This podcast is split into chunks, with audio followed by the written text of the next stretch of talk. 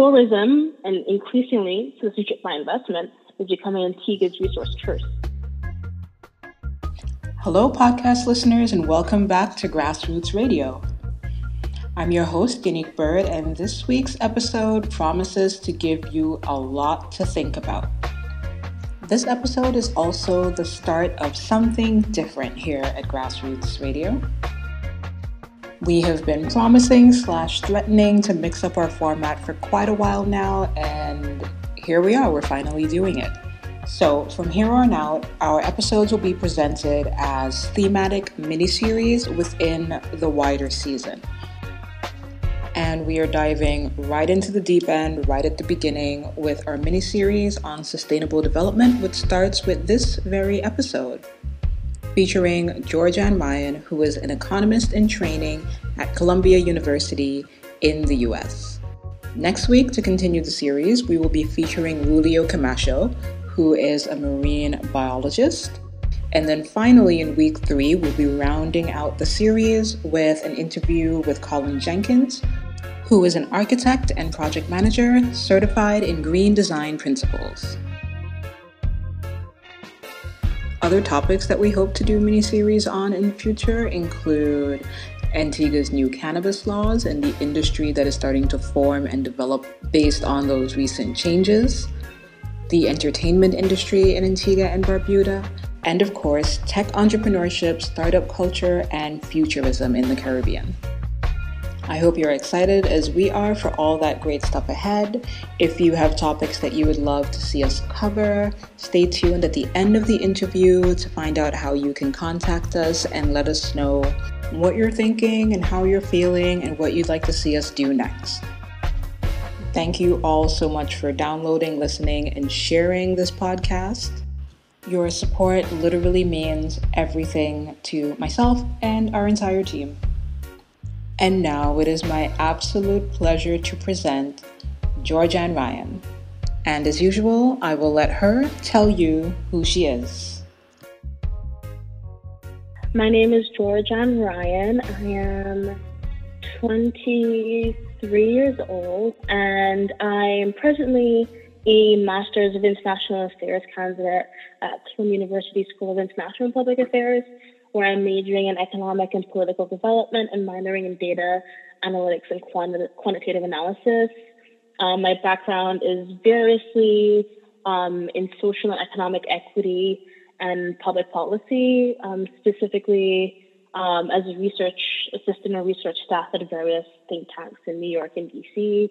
Also, I'm big. I'm really into economic equity as it pertains to the access we have to research and so that's a big part of why I'm a founding member of the, of the Sadie Collective, which aims to increase the visibility of Black women in economics. Excellent. And what initially sparked your interest in economics and data? Why this field for you? So, so you know, like one of like so, my father is George Ryan, who is a uh, businessman on the island, and he um, before ABI went bust, he was a founding member who left because he was really like disenfranchised with how they're running the bank and he didn't think they were running it properly. And so he just like sold his part and left. Mm-hmm. And after ABI went bust, um, or ABI Bank, uh, and was taken over by ECCB, uh, I got to meet the late, great Sir Dwight Venner.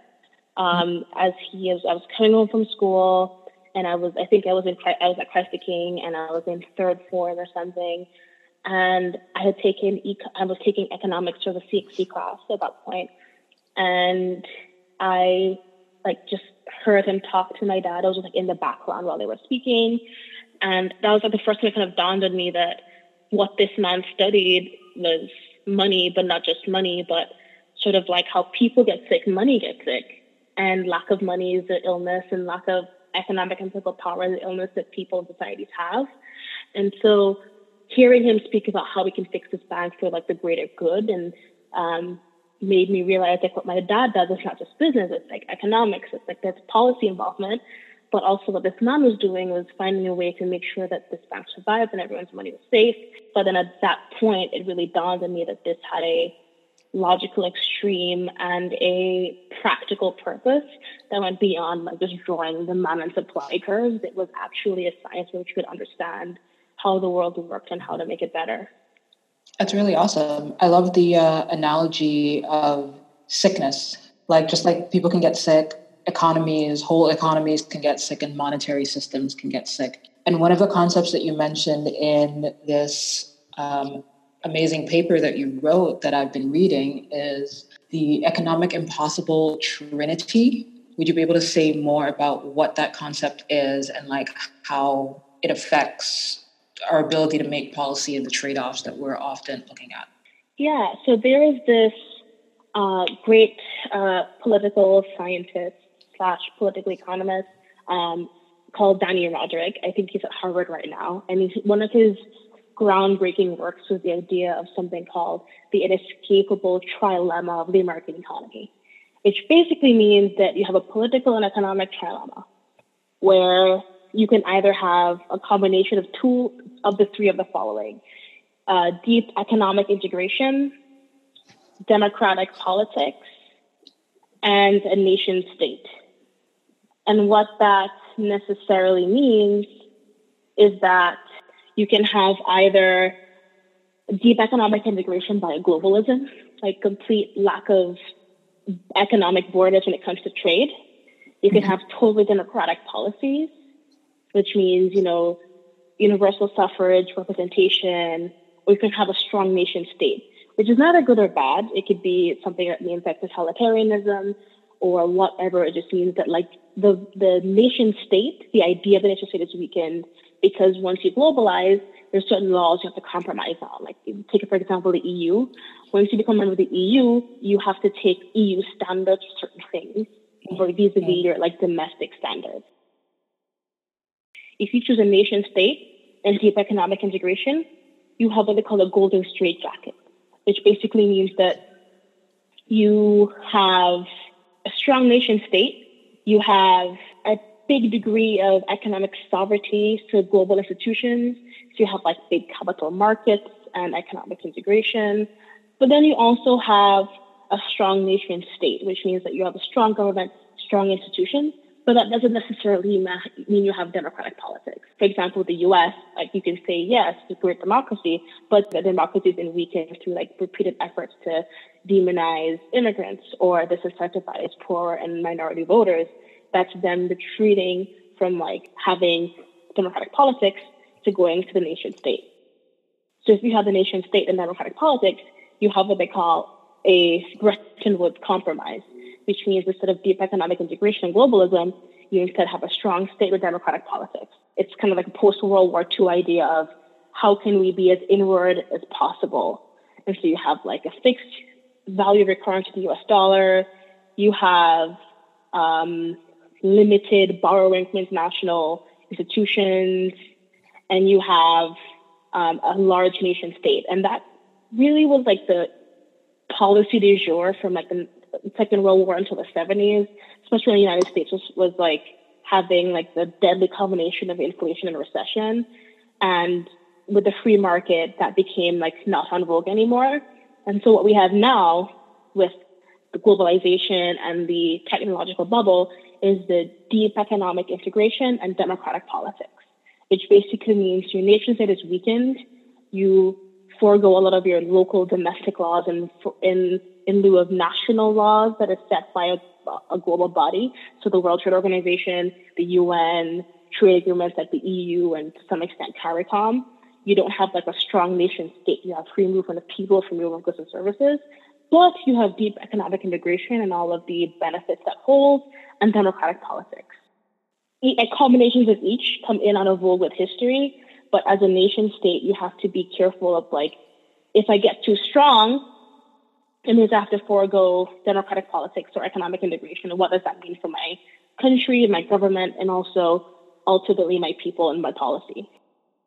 So, if I'm thinking about the Antiguan context, it seems like the economic integration is where they're really strong, and then the other two would seem to be weakened as as maybe a result of that. Given that we're an economy that's very much dependent, like 100% almost on um, other nations doing well in order for us to do well. For instance, if you think of tourism, um, unless there's a strong middle yeah. class that's got money to travel in other places, we don't have that income coming into our country. And then also, I mean, what else does Antigua do besides tourism? Any anything that we export on a very small scale is also very much dependent on bigger nations being able to purchase it. Yeah, I think you can argue that Antigua, to some extent, is choosing what it wants because you do have like I don't know I I don't really know to what extent CARICOM. I don't think CARICOM is as strong as the EU when it comes to setting uh, national or uh, union-wide directives when it comes to policy. Like for example, if the EU says that you can't bring in chicken that has been treated in a certain way, that means like France, Britain, etc., has agreed altogether that they don't want have a specific law to allow something that undercuts another country. Mm-hmm. I don't think the CARICOM has like a, a, treaty that goes that deep into law.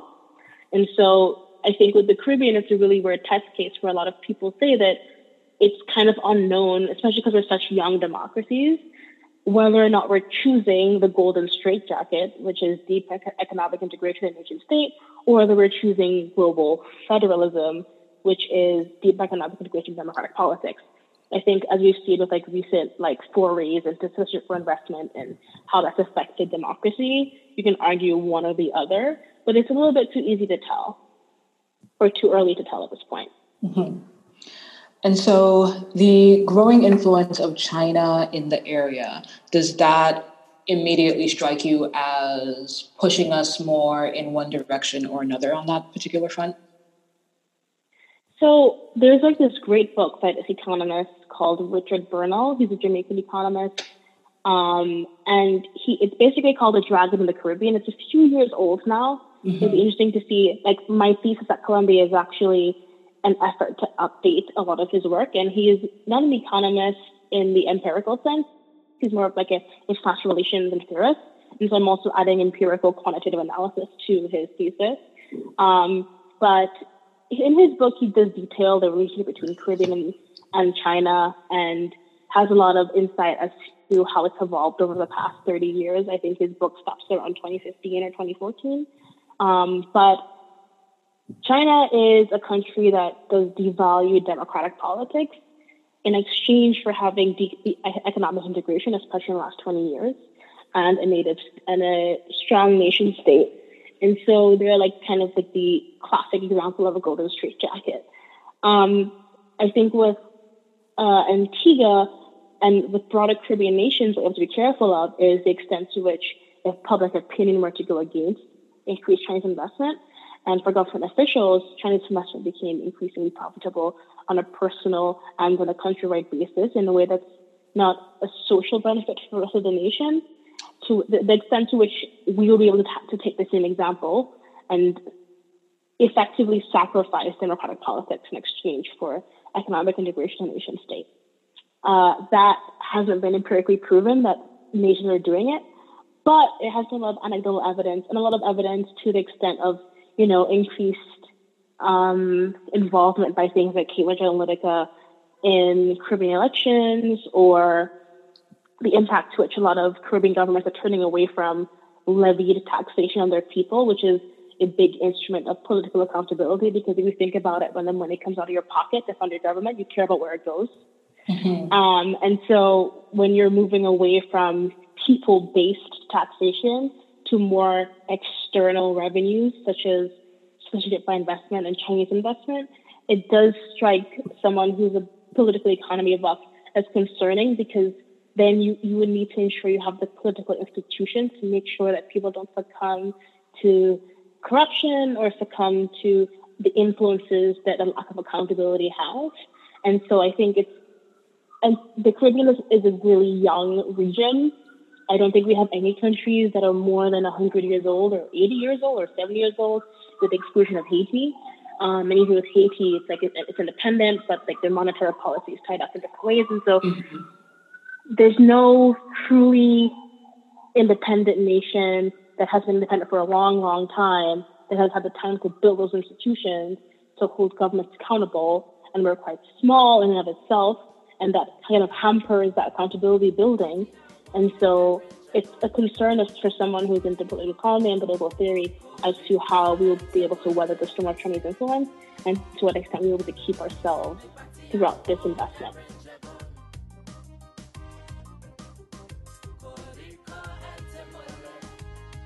And I mean, you're talking about um, the impact that that could have on our democratic processes in terms of the money coming in from the outside and influencing how politicians make their decisions.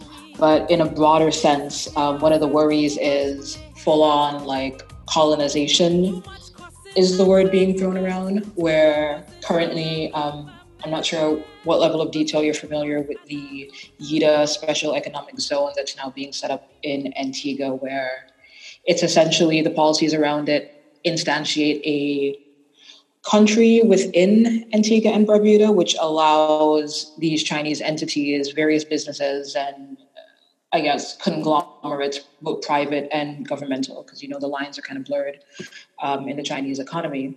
They have different laws within that zone than actually govern the rest of Antigua. Yeah, and it's, I think it's interesting the extent to which Antigua, compared to a lot of Caribbean islands, have allowed that to mature. Um, like a lot, a lot of the data I found in my paper um, shows that actually some other Caribbean islands are are like moving away from Chinese investment. Antigua is actually one of the largest recipients of Chinese investment in the Caribbean at this point, and the extent to which we are doing so at the expense of a lot of other elements. We are a really small island, and so mm-hmm. you have to take into account the extent to which that can affect our democracy, our economic mobility. Like there is a big short term to long term trade off. And so I think the key to Antigua's economic success is not just depending on Chinese FDI, which is like, sure, it's a big like ingestion into our GDP calculation, but it's yet to be seen if it's actually a long term benefit to our economy. Like how many Antiguans are they hiring in not just entry level positions? You know, like what is the extent to which Antiguans will be able to get investment from this? Is it just going to be another resort of which we we don't really need many more of those? Yeah. We need to like diversify, and so it is a troubling development, especially when you take into account the lack of nation state, because that is intrinsically weakening Antigua's nation state. I don't know if colony is the right word to use for it in a classical sense, but it is a troubling development when you realize that, like, okay, so you're going to have this building or this like or this zone of Antigua that's going to be more or less inaccessible to Antiguans and going to be only for Chinese or other expats who are willing and able to buy condos or rent these apartments or use them as holidays. But what is the actual economic benefit for the country as a whole beyond the initial investment? What is the multiplier effect? This one in particular goes beyond a resort. It's also going they're planning to have various different industrial parks, medical centers. The licensing order gives them permission to set up their own customs and immigrations, their own ports of entry, so they don't even have to come through the regular Antigua and Barbuda. And I think that's why it's sort of earning the title of colony because it seems like a complete and separate economic entity within the nation of Antigua and Barbuda. So it is kind of strange. China's policy with the Belt and Road Initiative is a mixture of checkbook diplomacy, dollar, dollarized diplomacy. They're mm-hmm. basically saying, I want you to support the One China Initiative. I don't want you to support Taiwan, maybe even more so now Hong Kong. Mm-hmm. And so I will give you foreign aid money that is technically unaccountable. There's no like you must use it on XYZ um, in order to support this. Now, with this development, it's kind of like, okay, you have constructed buildings on a raised landscape. It's like a gargantuan development. You have all of, you're like sacrificing this ecologically pure land. And then there's like offshore wealth management extents, and you have like a university, hospital, school, bank. So it's kind of like, who is this made for? It's not made for Antiguans, obviously. And so like the question is like why is this the only way that Antigua's government, regardless of who the government is, sees as a way to invest in the nation, and why is this the only way they think of investing in a nation? I can think of many ways that would be more sustainable long term that wouldn't involve ecological costs and would involve more of local people and local accountability. To me, it's kind of like, okay, so this, it's kind of ironic to me that the land went from like Allen Stanford to this development because it's mm, kind of like mm. you went from like a, like just one extreme to another. But it's sort of like, okay, so you have a marine protected area, all of this being built, but it's like you're not weighing up the environmental harm or the economic fallout. And then you also have, okay, enormous employment and economic opportunities. If the Antiguan companies that would be involved in this development are being heavily regulated, what is the guarantee? Is there a quota system that you say you have to have X percentage of Antiguan businesses in this agreement? Is there like a system that says you have to have X percentage of Antiguan builders? Is there a thing that says, hey, you have this manufacturing base, but what will you manufacture? What percentage of what you're manufacturing is going to include Antiguan raw materials? We don't really know.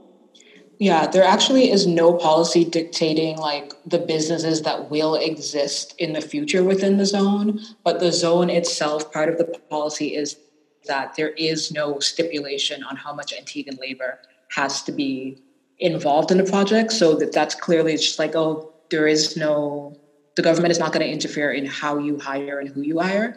And on top of that, they have extra permission to bring in whoever they need to from outside. So that those are actually like parts of the policy. Like the thing is like there's a huge difference between economic development and just building a skyscraper and saying, look at this shiny thing. You know, yeah. um, economic development is not a sexy business. It involves strategic investments in the people, in education, in businesses, um, I would love to see um, the infrastructure there to have people able to have loans without collateral being needed, so people that don't have family with land can get loans, like it's some kind of credit score system that goes not to the extent that the U.S. one does, but a lot of business, like banks in Antigua are hesitant to give loans for businesses because mm-hmm. there's not that infrastructure there. You know, why don't we have like even little Montserrat has like, if you want to mail something to someone's house, you have like this number on this street and this postcode. And Antigua, for the longest while, hasn't invested in these markers of economic development that would make us a much more, uh, in an entrepreneurial way competitive, but also intrinsically much more of a strong economy in, of our, in, in and of ourselves but yet we are opening the doors to these individuals who are in a lot of ways taking advantage of our natural resources. I always make the analogy, and I do in my new paper, about the new resource curse and the extent to which oil is a resource curse. And you can see the parallels between all these oil-rich com- uh, countries right, going away Iran. from, yeah, going away from taxation and more to like revenues from oil sales. Mm-hmm. Um, and that means that, yeah, people are happy because not paying any taxes, and there's all these government services because it's being funded through like this resource. But then when the resource runs out, then shit hits the fan. And so tourism and increasingly citizenship by investment is becoming Antigua's resource curse. And Chinese FDI is paying into that and it's saying, okay, well, we are going to sell all these passports.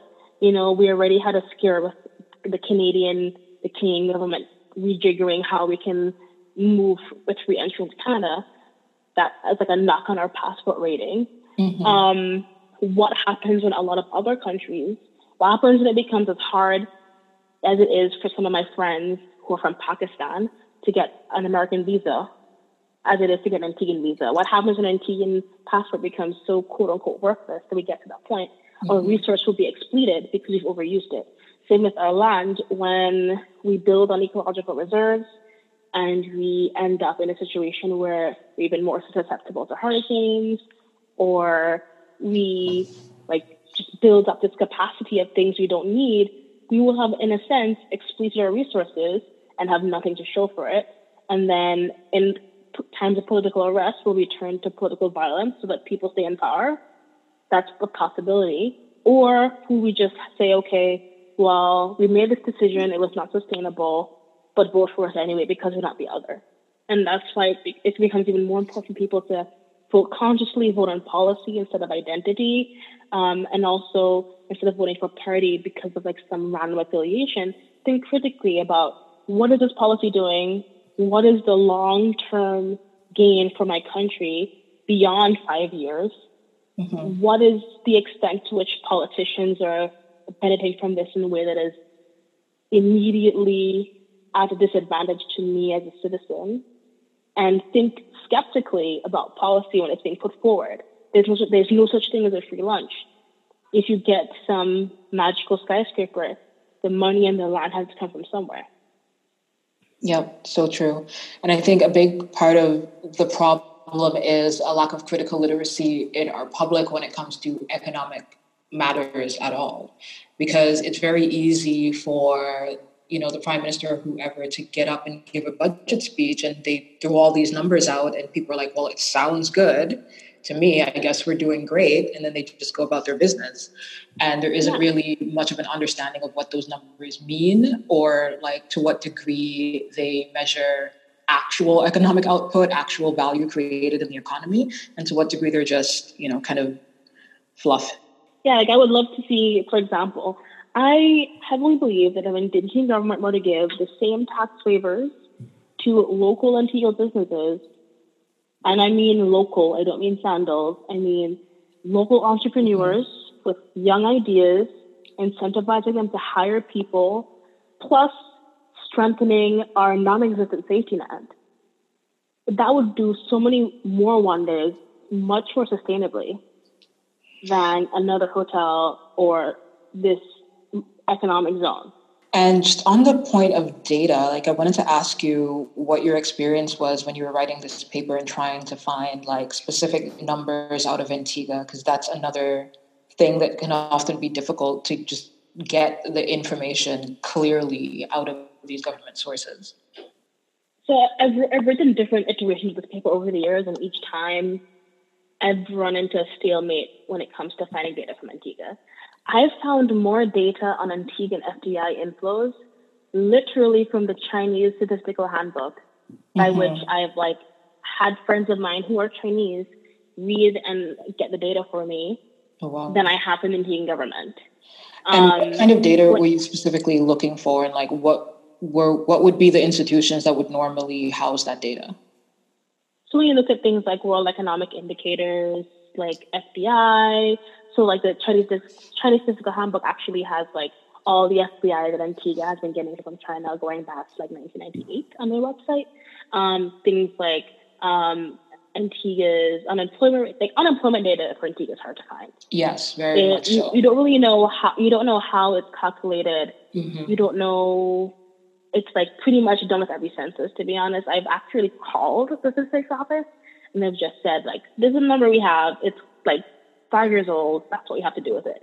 And it's like, how are we as a country going to make evidence based policy solutions if we don't have the evidence? And in a lot of ways, you can say, maybe we don't have the expertise. I'm pretty sure we have people who went to college to do this stuff. They just mm-hmm. don't get the jobs that do it when they get back. And to some extent, you can argue that governments, like both old and new, like the fact that people are in the dark because it holds them less accountable. Yeah.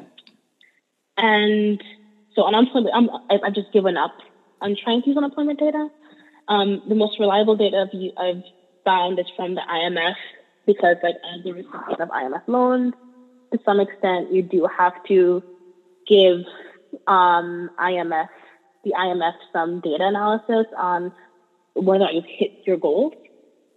And so that data has been really helpful, um, as is some World Bank indicators but looking for things like, you know, immunization rates, HIV/AIDS, um, like the the prevalence of HIV/AIDS, like these things that you know, if you go to our Barbados statistical website, everything is there. It's displayed beautifully, just accessible. Even Jamaica has more reliable data, and he goes, "Oh, Jamaica's big. They have more expertise. They have the university, but they have invested in it." Jamaica has um, for whatever sins everyone else think it has caused, they have a cogent um, safety net system and like unconditional cash transfers. They are probably, um, I have actually been in classes where we've studied in depth Jamaica's anti-poverty programs is like a pinnacle of forward-thinking policy. Mm-hmm. And so Antigua's data data capacity is really lacking. And that's one thing I would love to be invested in, not even just for political reasons, but for social science. How are we going to get actual policy if you don't know the problems in the first place? Exactly. And even for things like public health, it goes beyond simply just the politics.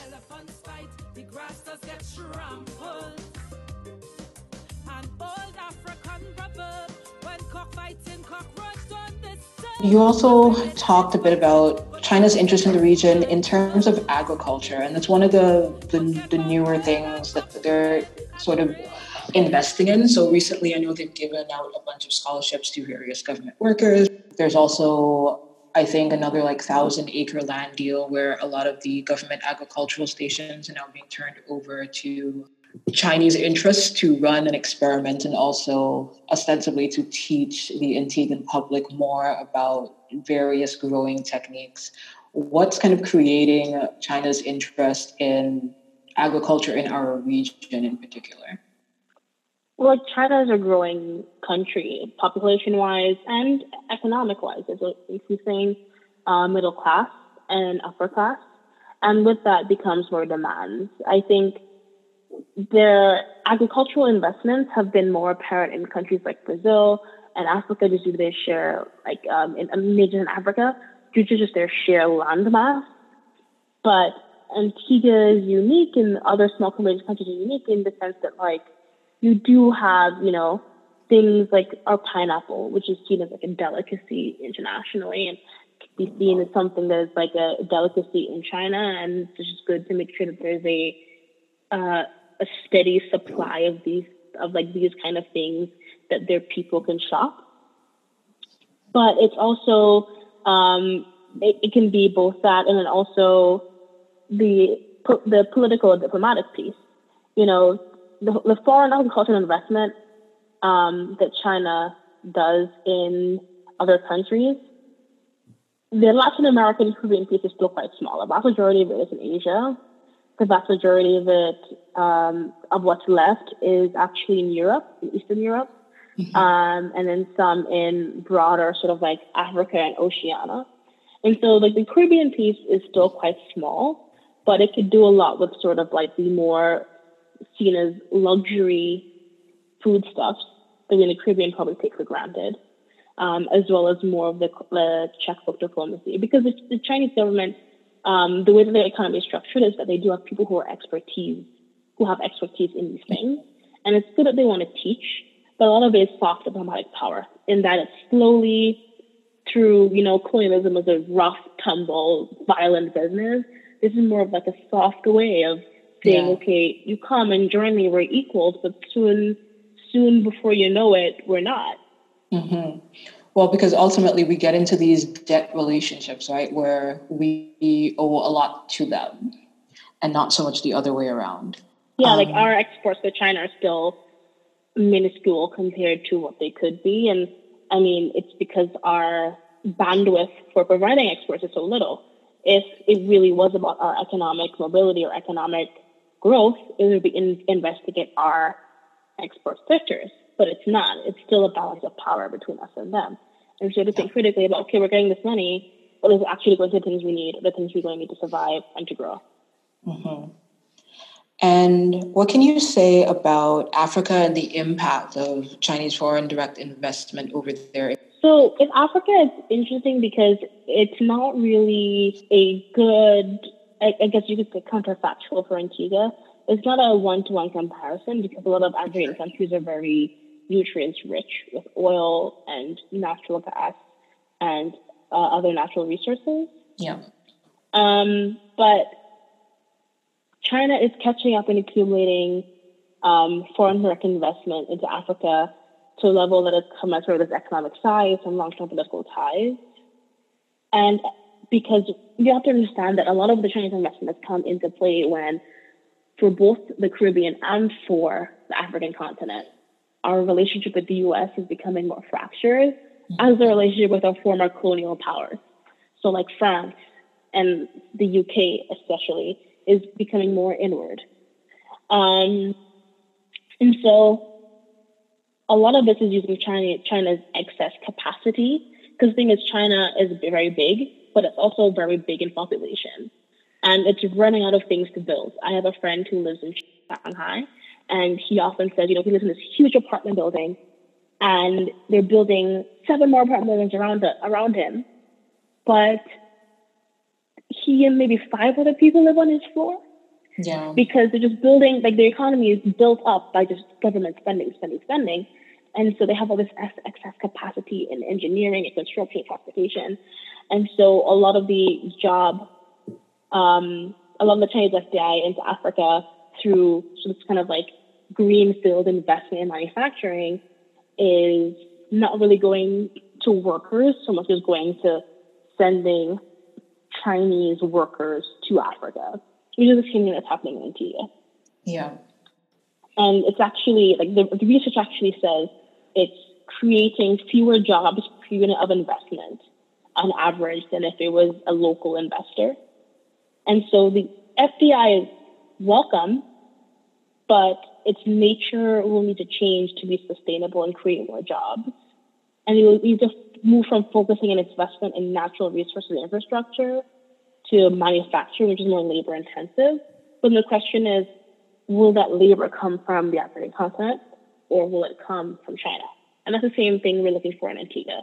So a lot of the, um, uh, I'm not like a huge reader of a lot of the data when it comes to Africa and Chinese investment, but some of the papers I have cited and have looked at it, there's actually been a lot of articles in the recent years by um, uh, the Financial Times that said, you know, you want to build these great things who are huge, and but what is the real impact? You know, like a lot of the people who are coming to build in Africa are actually having fortunes much larger of what you would in China today. But the same benefits not being given to African people. It's a complicated situation. Could you kind of walk us through what would be some of your big general recommendations, like if you had decision making power within um, some of these issues? What would be your recommendations as to how Antigua and the region can better position themselves to to benefit more from these foreign direct investments instead of sort of being more of a pawn in the situation or just a passive recipient of it and then not really um, taking the time to structure it properly in order to create benefit for the wider population? Well, firstly, to recognize that our bargaining power with China is quite split economic power to land mass to population, however you want to cut it. We're a small country. And until we as a Caribbean region stop with sort of like this inter-competitiveness and fighting and come as a unified voice, we will not be able to have any bargaining power against China. Second of all, I would love to say, why are we having these clauses, not even with just with China, but just with like US and UK financiers as a whole that basically gives them better perks and rights than local investors who are more likely to keep that money in the local economy, causing a multiplier effect. Because there are many investors in Antigua who, sure, they're here, they create jobs, but you know if that like it was a local Antiguan businessman and he was paying people the same government would immediately make a demon out of him. And so we need to like think clearly about the double standards we're giving to foreign investors who keep a lot of that money abroad um, and local business people. I would then say, you know, these clauses that we have in our contracts with China in particular, why is it that we're not telling them you have to hire more local Antiguans? Why is it you're telling them, why, why don't you have expiration dates they can have your workers here, but they have to go back to China unless they go through the same immigration system that we have Jamaicans, Chinese, everybody else go through. Um, why is it that we gave these special treatment to people when, like, you know, we don't give that same to our Caribbean brothers and sisters? Mm-hmm. So, the like, the labor impact is a huge thing because you need to understand that unless they're creating jobs in Antigua and jobs with upward mobility, like right now in Africa, in some countries, especially in like Nigeria, the manufacturing and the construction industry, you have to know Mandarin to get into some of these industries. Right. It's gotten to the point where those industries are completely overtaken by Chinese nationals. And it's not like a xenophobic thing. It's just literally like, what have you done to your local economy in such a way that if you as a local person born of that soil wants to get into that industry, you have to learn another language to do that.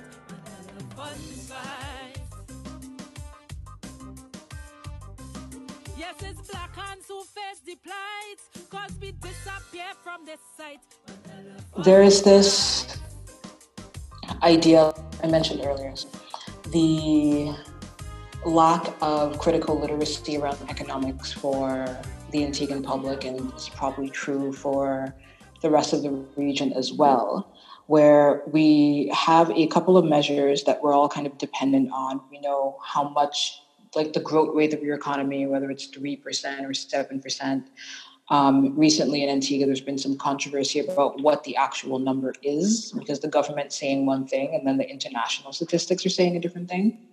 What do you think, or are you familiar with alternatives to the GDP, such as the Genuine Progress Index or the Gross National Happiness Index? And do you think that if Antigua or the region were to adopt different ways of measuring their actual economic productivity or just their general overall national productivity in different ways, do you think that could help us see some of these issues that we're talking about more clearly or um, kind of highlight different solutions that we may be overlooking right now?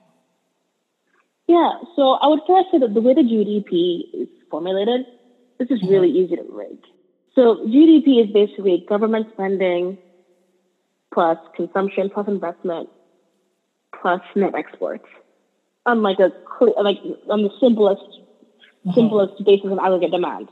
So what it basically is is how much do you as a nation um, devoid of controlling externalities, produce or consume.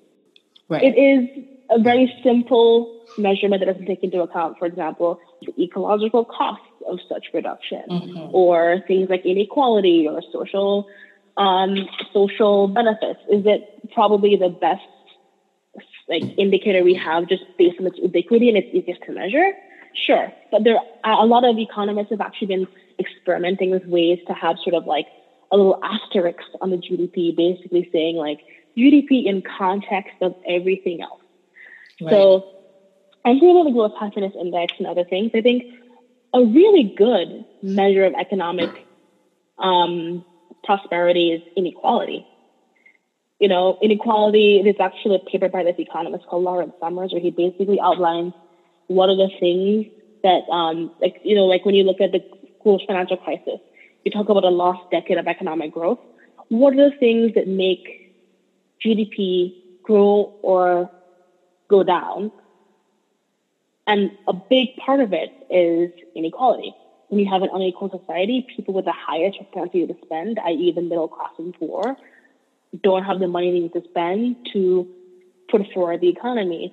Um, a big part of it is also like you want something to take it take into account equality, but also global warming if you have a GDP that's growing 10% a year, but then you are engaged in an industry that's ecologically uh-huh. um, destructive, like awful, then it's great if you have a GDP of $10 million and you have like a scorched earth and no one to enjoy it. Then what does that signifier mean? It's just like rampant productivity, um, but no benefit. And so a lot of economists have been experimenting with ways to use GDP but have an asterisk that accounts for um, inequality, like GDP minus the inequality indicator, plus an externalities indicator to look at global warming.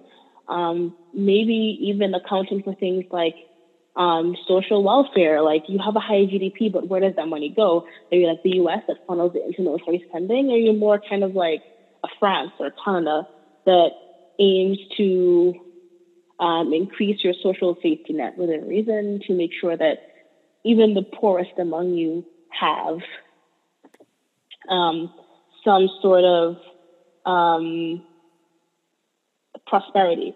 There's actually um, a political theorist and economist from way back when. I actually forgot his name, but he had this idea of um, if like a good way to measure an economy success is if you just had to be blindly dropped in this economy, would you like to do that? Like for example, hmm. if you were in the U.S., there are pretty distinct disadvantages to being poor, black, from a certain part of the country. And so, mm-hmm. to what extent would you like to hedge your bets? Basically, instead of judging in GDP, why don't we judge by the extent to which you'd be willing to be a random person dropped in this economy?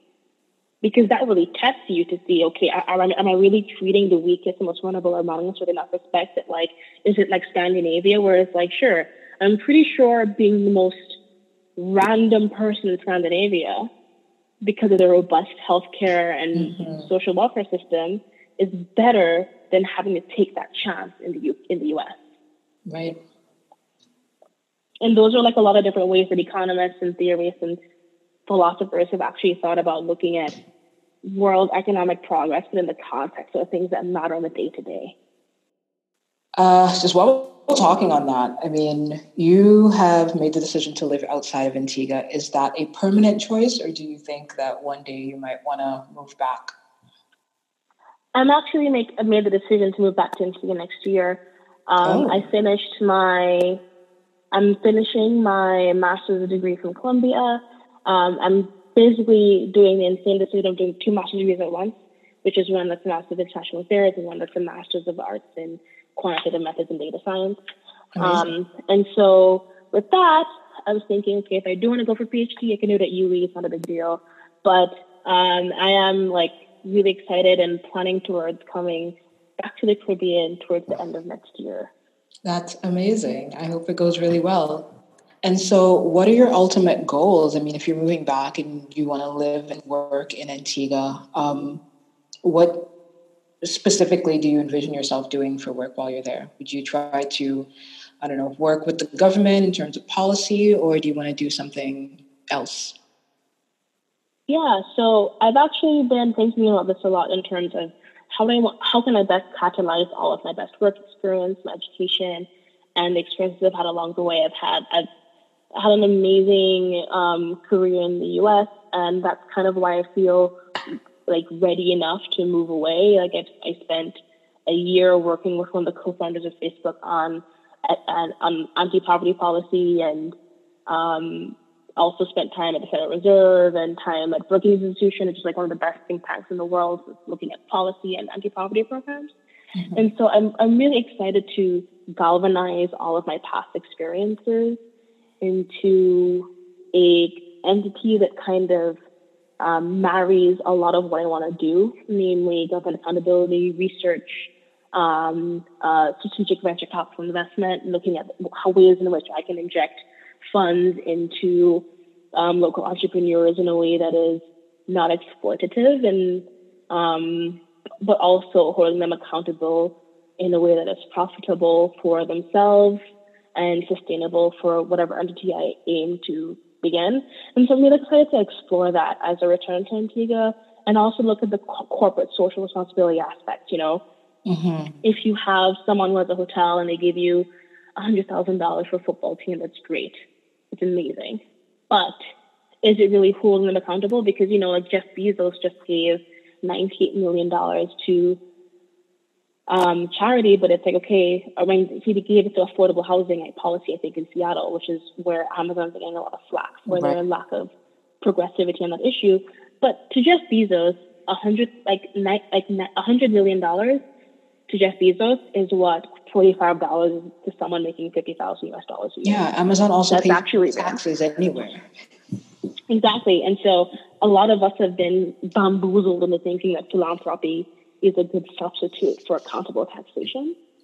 And right. so looking at um, how can we instill in companies and organizations a way to sort of like reshape themselves and be able to hire more Antiguans at not just the storefront level, but the managerial, give a way for us to have a blue collar to white collar pipeline, a way for us to give jobs to Antiguans who go away for school and are struggling to find jobs that pay them adequately, but also mm-hmm. utilize their skills and expertise.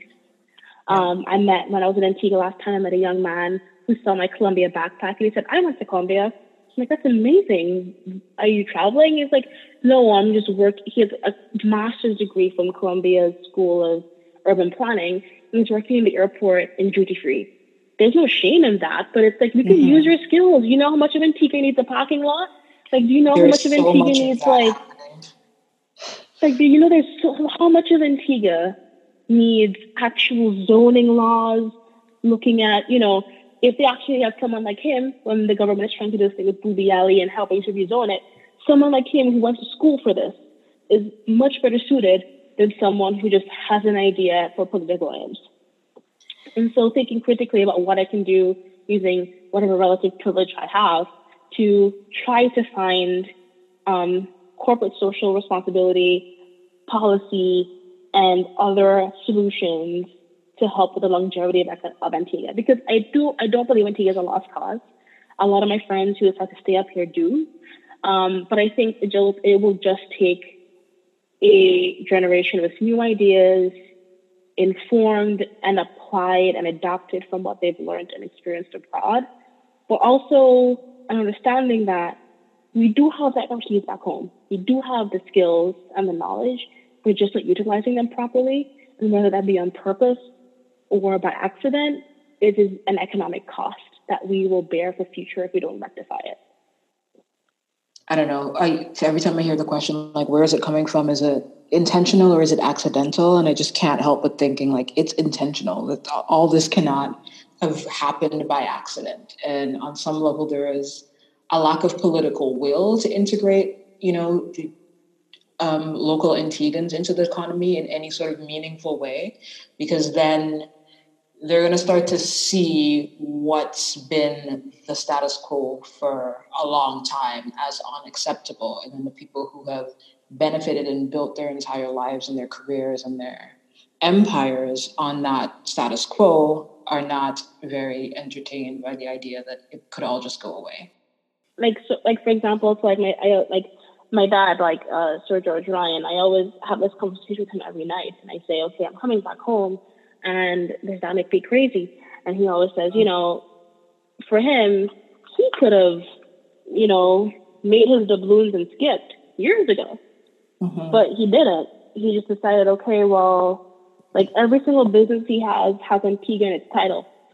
He's kind of like, I'm here and I'm going to stay. And for, I, I feel like for his, his passion for the country and belief that, you know, it could be the best place in the world if it tried, and I think that's where Antiguans have to come into play because we can't keep, like, the definition of insanity is doing the same thing over and over again and expect a different result. Mm-hmm. We can't vote for the same people over and over and over again and be surprised when it doesn't change. We can't have young people who are in like Senate or in other offices who are giving us progressive ideas saying, you know, why are we still arguing about whether or not the anti-buggery laws should stay? Like it's a human right, and who cares? We as Indians have a lot to do and a lot of growing up to do when it comes to saying, okay, what are the petty arguments that the powers that be want us to have that keep us distracted and keep us complacent and keep us willing to accept the status quo just for lip service to other things? And what can we prioritize as a nation I want to see more young people in office, more young people working in ministries at high levels who are qualified. I no longer want to see someone who's been working somewhere 50 years and has no experience other than working in that place tell someone who's been abroad, made their name, where oftentimes the standards are a bit higher, that mm-hmm. they're a little child and to just do what, do what they say to do. And I think that if we make those changes, which if more people come back from abroad, I think it's possible because we are a critical mass. Um, and like one person helps, but two helps more, and three helps even more, then that change can happen, but it just takes time and investment and patience. So, for anyone who is listening to this and would like to follow you online and stay up to date with all the work that you're doing, what would be the best place for them to find you? Yeah, um, so I'm really simple. All of my social media handles, face, uh, I actually don't really have like a Facebook that's public, but uh, all my social media handles, Twitter, Instagram is just Georgian J Ryan. Um, just at Georgian J Ryan. You can follow the Sadie Collective's work at at the Sadie Collective or at Sadie Collective.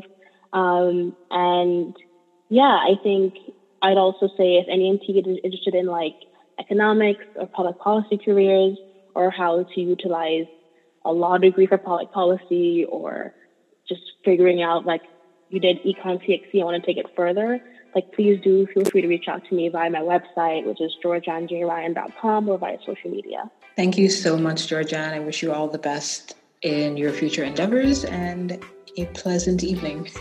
Yeah, thanks for having me.